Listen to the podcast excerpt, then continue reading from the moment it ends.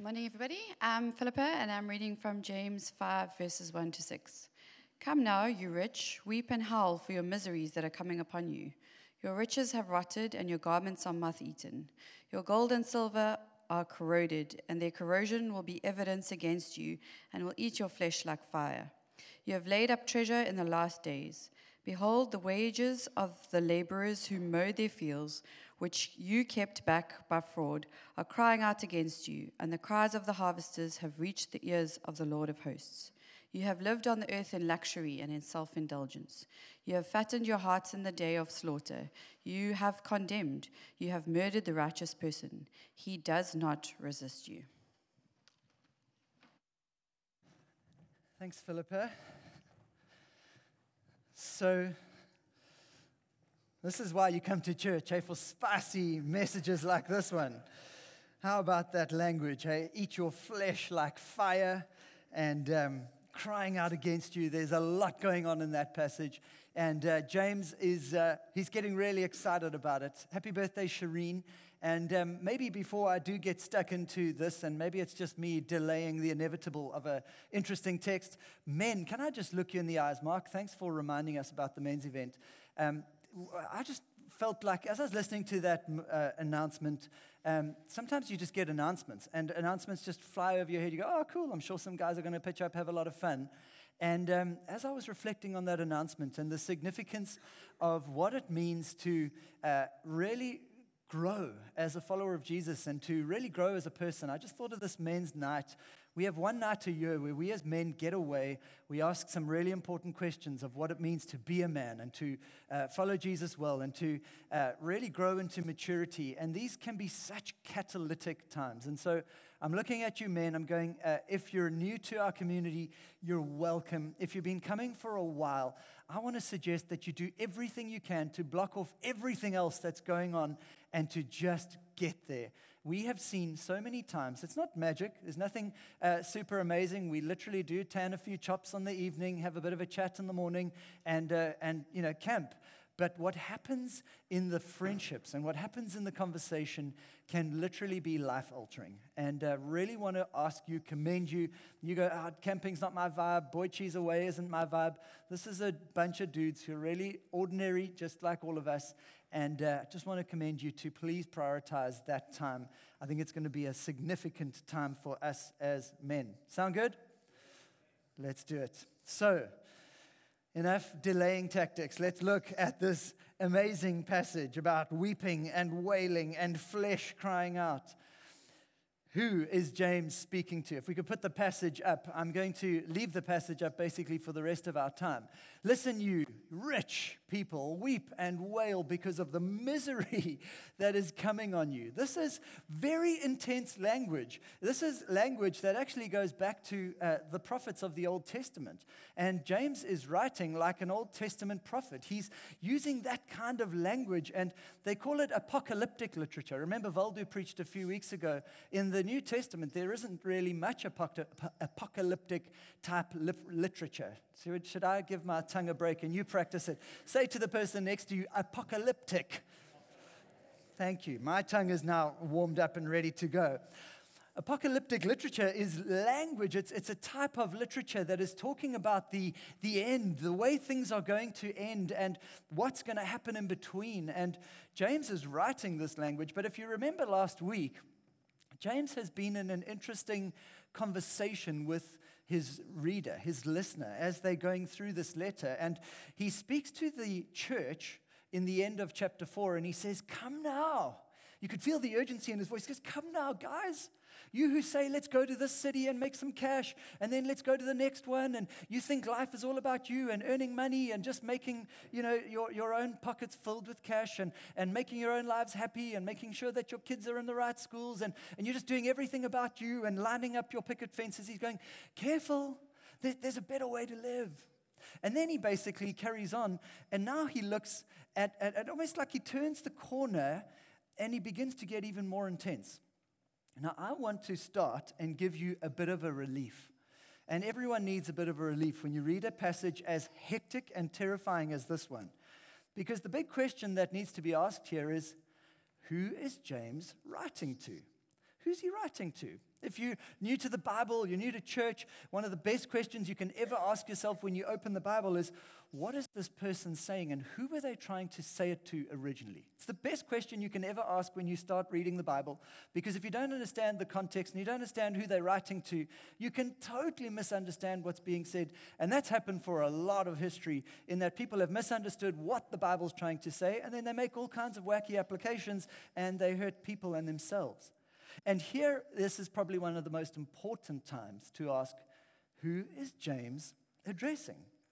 Well, it's pretty straightforward, right? He says, now listen, you rich people. So he's writing to rich people. So we got that tick. We know he's writing to rich people. But what kind of rich people? And this is probably the most important thing.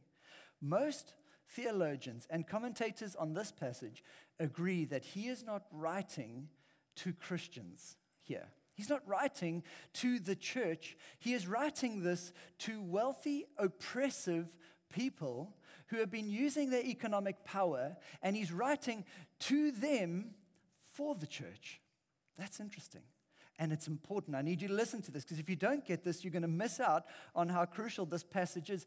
He's writing to wealthy, oppressive, corrupt people so that they can understand what's coming their way, and in a sense, for the sake of the comfort of this very largely poor church who are struggling. There are some rich people in this church, don't get me wrong, he writes to the rich people, but there's enough evidence here to say that there is no grace for these people. They're condemned. He would never write that to Christians themselves. Christians aren't condemned.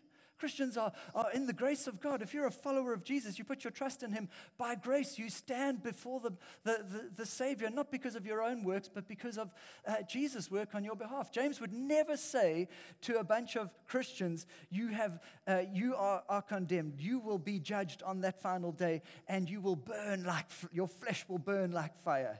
He would never say that. He's writing to a bunch of people who have been utilizing their wealth in a really unhelpful way. And I don't know if you picked up some of that legal court language. It's all over the show. I've got a few bolds if you go to the next slide. Look at the language like testify. Testify is court language. James has got his audience in a court, and he's writing to these oppressive, economically oppressive, wealthy people. And it was quite common in the day. In the Judean landscape, there were these very few wealthy people who basically would use the loopholes of the governmental system to gain more and more land, and take land from people, the small land, and then they would gather these huge growing empires of land, and then they would make those people work the land for them. And they would pay them a wage just once a day, if they were lucky, to do the work on their land. And it was a very oppressive system. It harkens back to our version of apartheid, in the sense of just huge amounts of land being taken and then a little bit of money given for some cheap labor that got provided. And this was happening. This is fact in the sort of known world across Judea in the first century. And James now looks at these people and he writes to them, because he knows that this church are filled with people who are suffering under this very unjust system.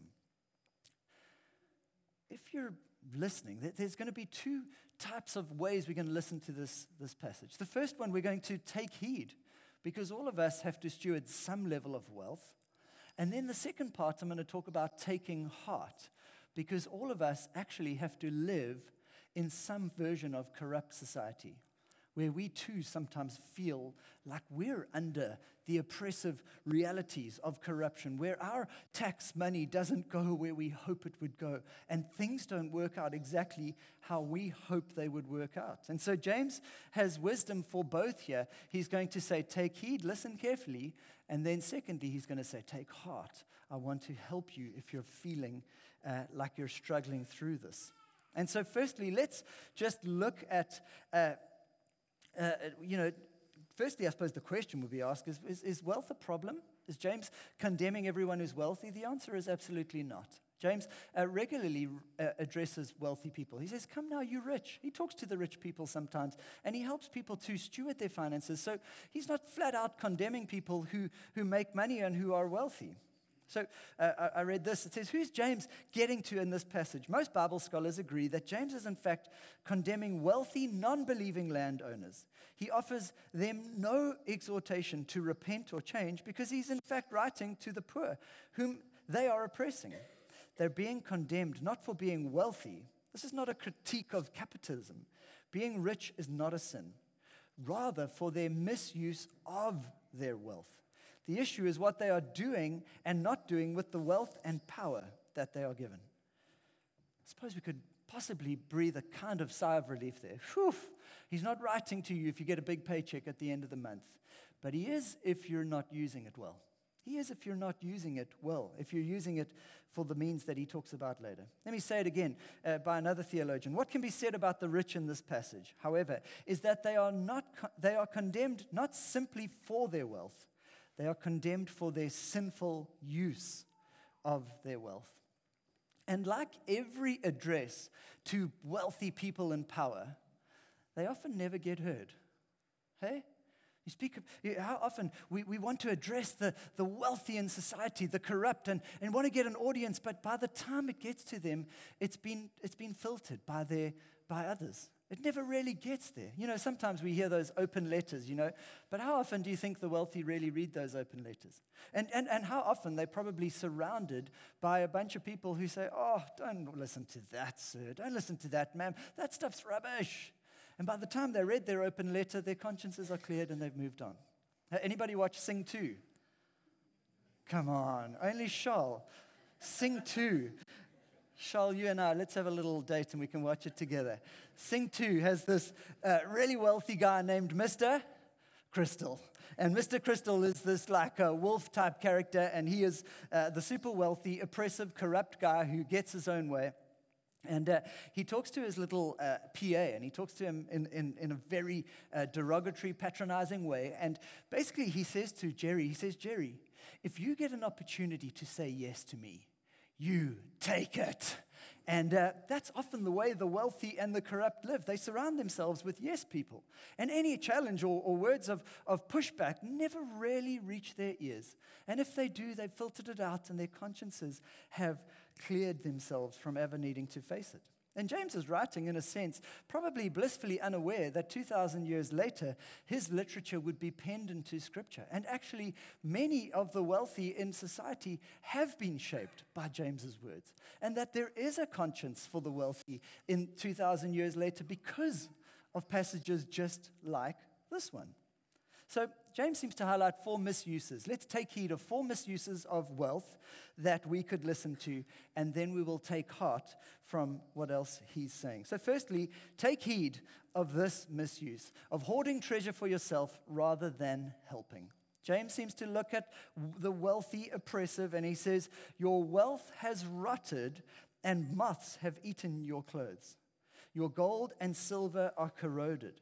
Their corrosion will testify against you and eat your flesh like fire. You have hoarded wealth in the last days. So he looks at these wealthy people and he says, you know what? Your wealth has become a kind of testament against you. And the corrosion is a metaphor. He's saying you've got so much that you don't even know how to look after it. Your closet is brimming with stuff. Everybody who says, I'm struggling with space, there's never enough storage. Hey, this is James. He's writing to us. He says, there's just never enough space to store all the stuff. He's writing to people who love hoarding. We live in a world, and I run past one of them, Store Age. Who knows Store Age? Up at the top of Sunningdale there. It's a growing building, and it's a growing business around the world to create storage space for all our stuff. And James says, be careful. Be careful that you don't store up more and more stuff, because it's rotting and its moth-eatenness is actually a testament against you, that you're just storing stuff without any sense of usefulness. You're trying to hoard treasure for yourself without helping others. He says, be careful of that. Now, remember, the audience isn't actually the Christians, but they would be listening and going, oh, I've got something to learn from this. I've got something to learn. Farouk Hussein tweeted this as he noted Queen Elizabeth's funeral service. He says, at the funeral service of the late Queen Elizabeth, towards the end of the service, I was touched by the Archbishop's last words before the body was taken to the grave for burial. He said, now let us remove all symbols of power from the coffin, so that our sister, Elizabeth, can be committed to the grave as a simple Christian. Immediately, the staff of office was removed, then the scepter, the crown followed, and all valuables were removed. The Queen was buried with nothing. Notice that the Archbishop did not include Queen to her name at this point. He carries on and he writes, he says, life is vanity, it's transient, and that teaches us humility. Humility in power, humility in relating with others, humility in our acquisition of wealth, and humility in our endeavors, because in the end, we will all go back with nothing. Wow, our sister Elizabeth. Isn't it wonderful how much she owned? She probably had the most power and wealth of many people, and yet our sister Elizabeth had everything taken from her, and she went to the dust like all of us will. It's a wonderful reminder to ensure that we're not hoarding rather than trying to help with what we've got. Secondly, hurting rather than helping our poor employees. Listen to verse 4. He carries on and he says, the wages you failed to pay the workers who mowed your fields are crying out against you. The cries of the harvesters have reached the ears of the Lord Almighty. Remember, the context I'm speaking about here is these wealthy Judean leaders who are gathering increasing levels of wealth and land and are getting the people to come and work on their land. And if they're lucky, they get their wages at the end of the day. And basically, wages meant your livelihood. You would come home and you would buy something on the way home to feed the family. And these guys weren't even always paying their workers on time. And if they were paying them, often weren't paying them enough. I don't know how often you find yourself just a little annoyed because you didn't quite get the service delivery you wanted. And you find yourself looking at some workers and you're going, oh, I can't believe they're so tired, or not pitching up, or not doing things right, or, oh my gosh, another day, the trains are down, now my life, and I've got to wait, and la, la, la, la, la. We all know the story.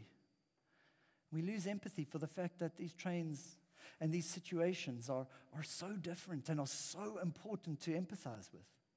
And we find ourselves quite quickly getting ourselves as the center of the world rather than going, how can I help? How can I help? Heard of a story of a car dealership who began to do a little bit of a deep dive into the sales statistics of how things were working in their car dealerships. And what they discovered was that wealthy people who were educated would come in and they would work out how to get the best price possible.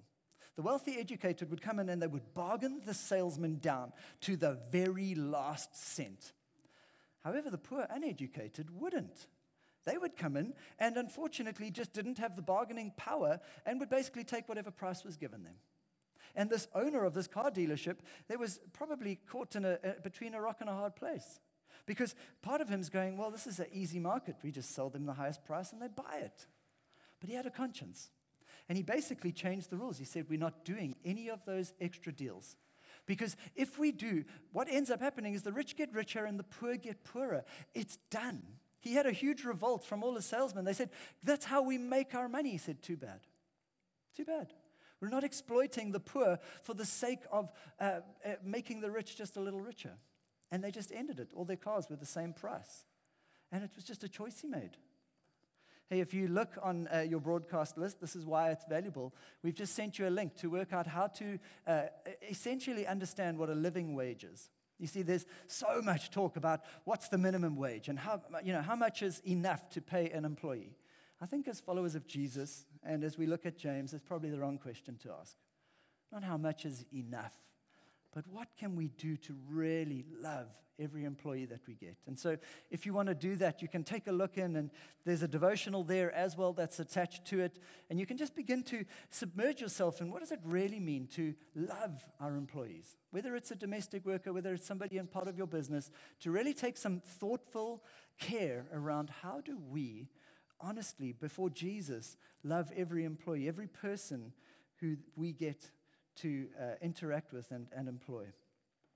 Thirdly, James says, take heed. Take heed of excessive self-indulgence. You've lived on earth in luxury and self-indulgence. You've fattened yourselves in the day of slaughter. You fattened yourselves in the day of slaughter.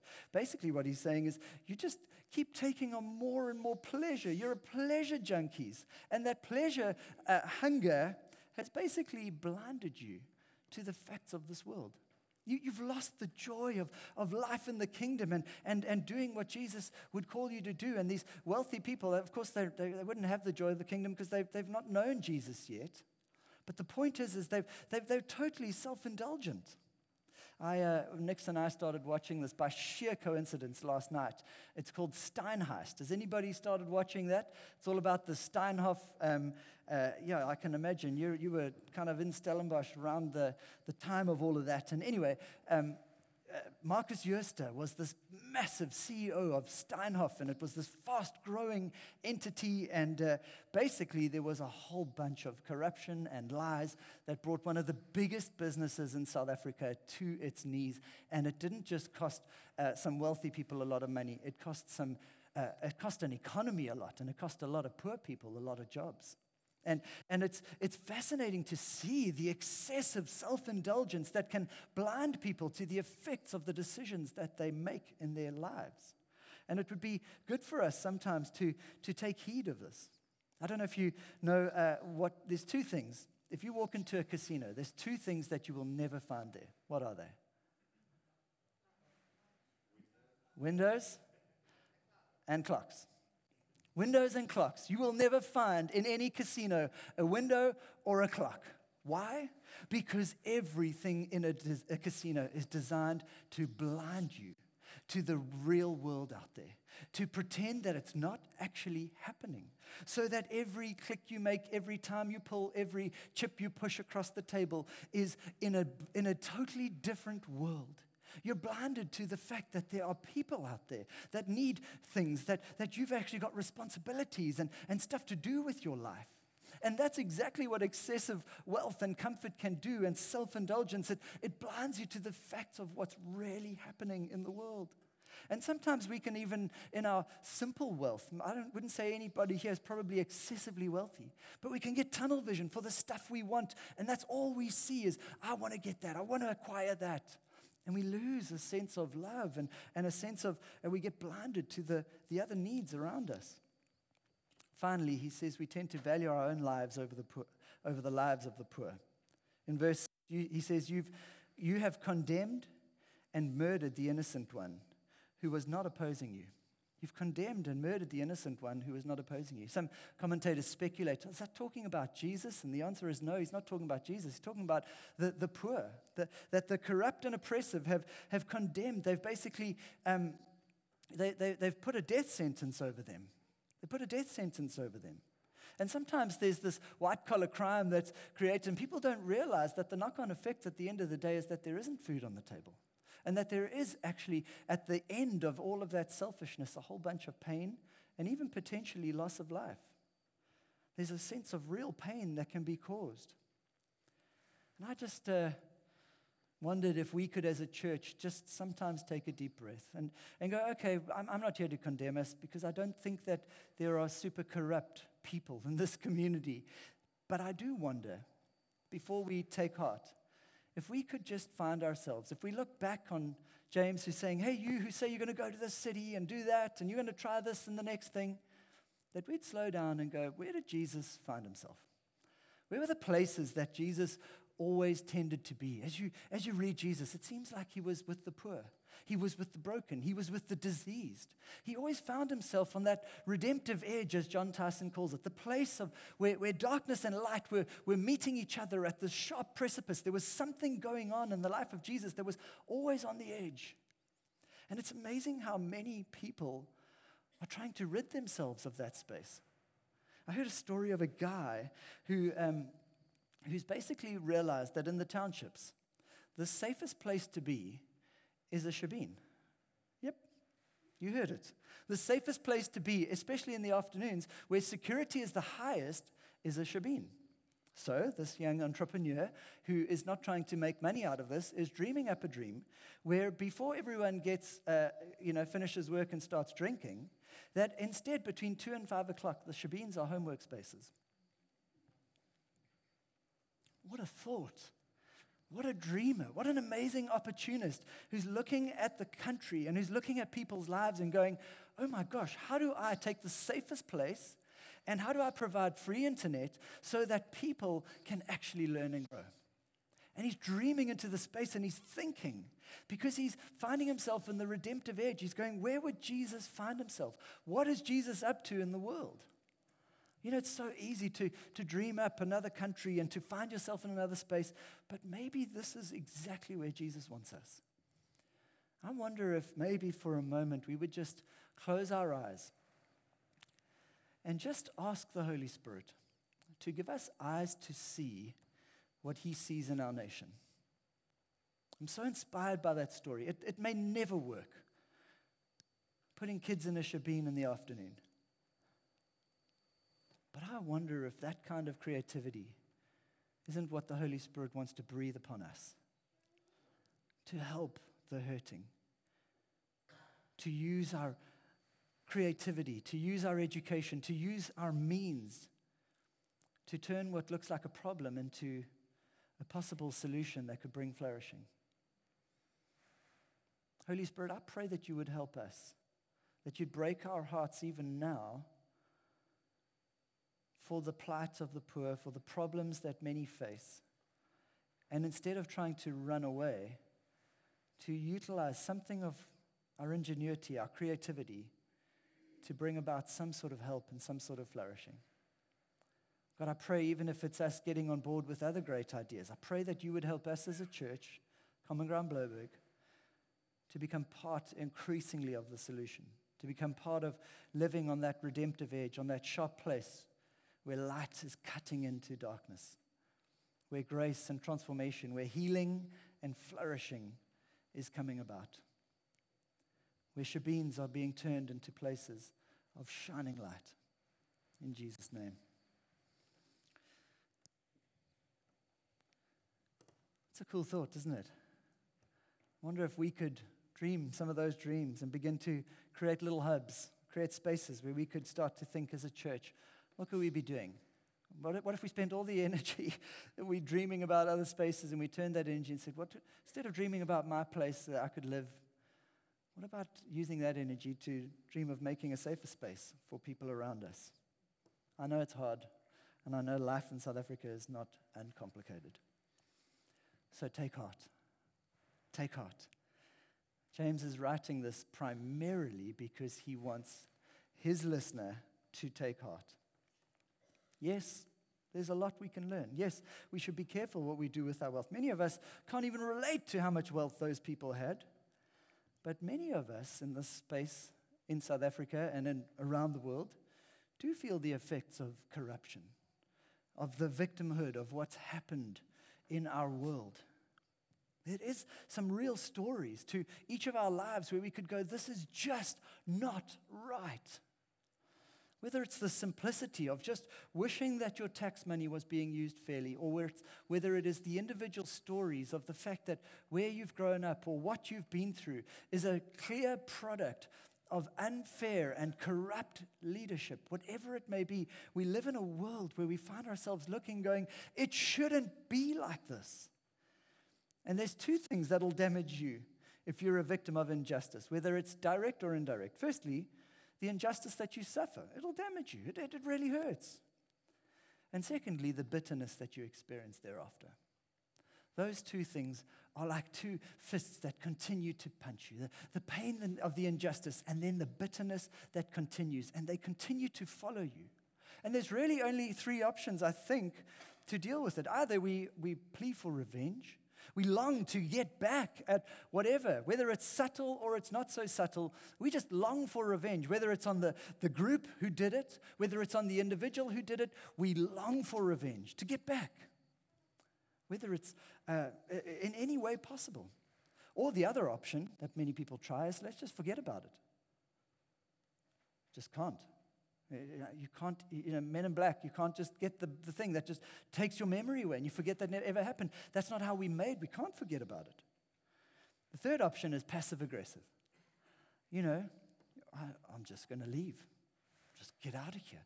And then I'll keep checking out to make sure that that thing implodes. Just hope that eventually it falls apart and I won't be there. All I'll do is I'll say, I told you so. I knew, and we'll just keep checking. Whatever it is, whether it's a person, a place, a country, whatever it is, play the passive-aggressive and just hope that it falls apart. Hope that it implodes. James has another option. James says neither of those are going to work. They are just going to increase your bitterness and they're going to make you worse off. James has this amazing solve, which is something that I think Christians tend to kind of look at with a bit of kind of nervousness. It's called Judgment Day. It's called Judgment Day.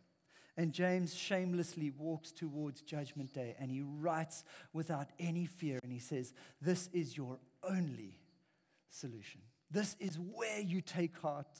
John Dixon says, Judgment Day is frequently proclaimed as a promise from a loving God to his wounded people that he will one day reverse their fortunes and bring justice to the world. The day of judgment is not a day to feel embarrassed about. It is God's day of justice and compassion. It's coming, he says. Pete Scazzero says, we don't live for the future, but we live from the future. You see, as a follower of Jesus, and I look to you as a follower of Jesus, this, if you're not a follower of Christ, I've got a word for you, but for now, if you say, Christ, I believe you, I trust you, I've given you my heart, then there is no better comfort than to know that actually you can take heart from the fact that he's coming back. And that all of this brokenness, that all of this injustice, all of this stuff will be made right. And your bitterness and your pain can be healed. And there is a sense that Christ will make it all right. Remember, James has put these people in a courtroom. He's used all this court language of condemnation and conviction. And he's basically said the verdict here is guilty. The judge has proclaimed it. This wealthy person is guilty. Here's the problem. As we think of Judgment Day and as we listen to that, there's a part of all of us that goes, eek, let's get honest. No, I'm not a wealthy, oppressive person who has, more money than I can imagine, who can, get the ear of world leaders, and I can try to manipulate situations. But if I'm honest, I love stuff sometimes more than I should. And if I'm honest, I tend to wish just that poverty was out and I could just live a little less complicated life. And if I'm honest, there's stuff in my heart that just doesn't always bleed with love and compassion towards the poor. And my heart actually isn't as good as I wish it was. And I think it would be fair for us to say that none of us have got it all right. And that Judgment Day is a day that we will all face some level of honesty. So what do we do? What do we do? Well, we know what's going to happen to the wealthy, corrupt, oppressive who don't know Christ. There is something coming that is terrifying, that they should take heed of, that they should repent of. They need to turn to Christ, and they need to get what 1 John chapter 2 says we all need to get. He says, my dear children, how compassionate is John. My dear children, I write this to you so that you will not sin. None of us wants to do that stuff. No one wants to oppress. No one wants to love wealth and possessions more than we should. He says, I write this to you so that you will not sin. But if anybody does sin, we have an advocate with the Father, Jesus Christ, the righteous one. He is the atoning sacrifice for our sins. An advocate, it's our lawyer. He stands on our behalf and he says, yes, I know they're guilty. Yes, I know what they've done. Yes, I know all the stuff they've done. I was there. I was with them. I watched it. One of them betrayed me. The other one, he just at my time of deepest need, he ignored me and he pretended that I wasn't real. The others all scattered. Just like every other human being, they're just unbelievably fickle and they don't love as they should. But I'm the advocate, says Jesus, and I went and I took the punishment that they should have. And now he stands on our behalf and he pleads our case and he says, don't look at them because they're guilty. Look at me because I'm not. I'm innocent. And I stand on their behalf and I plead their case over and over and over. And not only for our sins, but also for the sins of the world. Today's an invitation. Today's an invitation, yes, to take heed. What do we do with our wealth is pretty crucial. It's not a call to give money to the church. This is a call to look at our lives and our hearts and go, what do we do with our wealth? How do we steward it for the glory of God? How do we invite the Holy Spirit to turn us into a creative people for the glory of God and the good of our city? I think there's some dreams sitting in some of our hearts right here. And that God is saying, yes, you can dream that dream.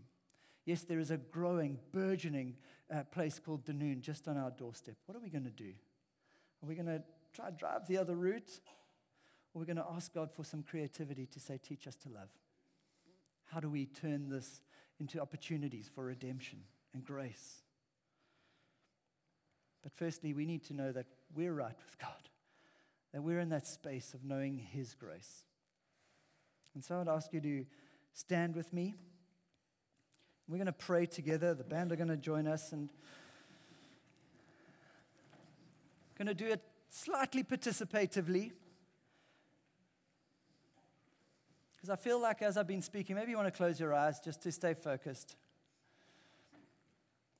As I've been speaking, and I think especially around the burdens for South Africa, some of us have felt just a fresh conviction. Actually, post-COVID, I maybe haven't engaged. I've lost my nerve.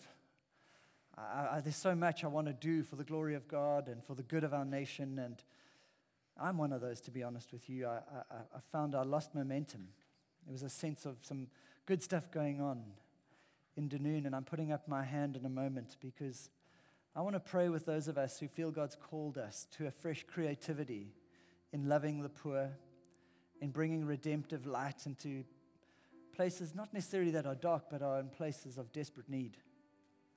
And I want to pray for you. If that's you, you're just saying, God's got my number, and I've got to re-engage. Won't you pop up your hand just as a way of saying, I'm in, I need prayer, I want to say yes. Beautiful. Beautiful. Thank you, Lord. Yeah. So much opportunity to bring the light and the love of Christ. God, for those of us who are popping up our hands saying, here we are in this nation, in this time, help us to see with your eyes. I pray that you would give us your eyes to see. You'd give us eyes to see the needs and the opportunities. God, I pray that we wouldn't be intimidated by the giants, and I pray we wouldn't be intimidated by the complex things that some are doing. I pray that all of us, in a sense, would just see that our lifestyles can be the first place to start, but that some of us would have fresh ideas begin to birth. Got a sense that some people with technological know-how, you're going to be useful for the glory of God and the good of the poor, that you're sitting on information and knowledge that can serve people, that can empower education.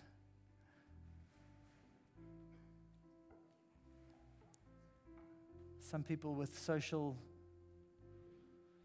welfare understanding.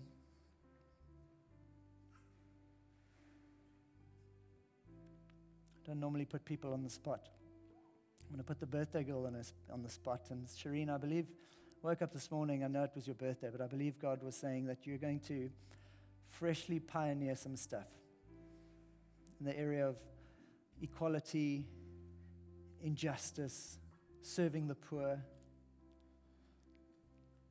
God, I pray for Shireen on her birthday, God, that today, more than just having a great day and feeling loved, she would have a fresh sense of your empowering spirit, helping her to see with your eyes things that not only she needs to see, but that we need to see, that we would become a people who love Jesus like you love and move to places that you would have us go, that we would leverage every piece of our influence and our capacity to serve each other and to serve beyond. Some of us, I just felt like God wanting to minister to, because you've felt the pains of life in an unjust society. You feel, you're not praying for things. You're going, I just feel broken and burdened and in pain by this.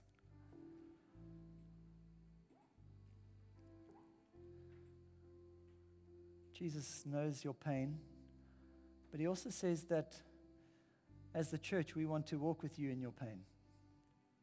And we stand with you today, but we also invite you to share your pain with us. Whether it's after this and you share your story with your life group leader and get someone to pray. We've got a group of people who'd love to pray with you even during the next song. Maybe you just want to pray. I want to invite everyone who's popped up their hand or is feeling a need for prayer, that as we sing this next song, that we would take the opportunity to pray with other people. Maybe you nudge the person next to you and say, pray for me, if you came with someone. The final group I want to pray for and trust God with is maybe you've been kind of flirting with the idea of trusting Jesus with your life, but you've been waiting. Maybe today's your day. Maybe as you sing this song, it's a fresh declaration to say, Jesus, I trust you. I want to live my life with my life in your hands. I don't want to trust me. I want to trust you. As you do that, I would encourage you to make a strong start to your following of Jesus. I'd encourage you the moment you get a gap, maybe it's to come pray with someone here, but to share it and to begin this journey on a strong footing. Don't hide it. Don't keep it to yourself. Share it with people. We want to walk with you and help you to follow Jesus as best you can. So Jesus, as we move into this time of just singing this song, it's not a song we sing. It's a declaration we make to trust you, to open ourselves to your guidance and your leading, to say a fresh yes to where you've placed us, so that, God, our lives, which are saved by your beautiful grace, can be a fresh offering of worship to you, a fresh act of love to you as we look around and see the redemptive possibilities. Have our lives. Have our worship, we pray. Let's sing.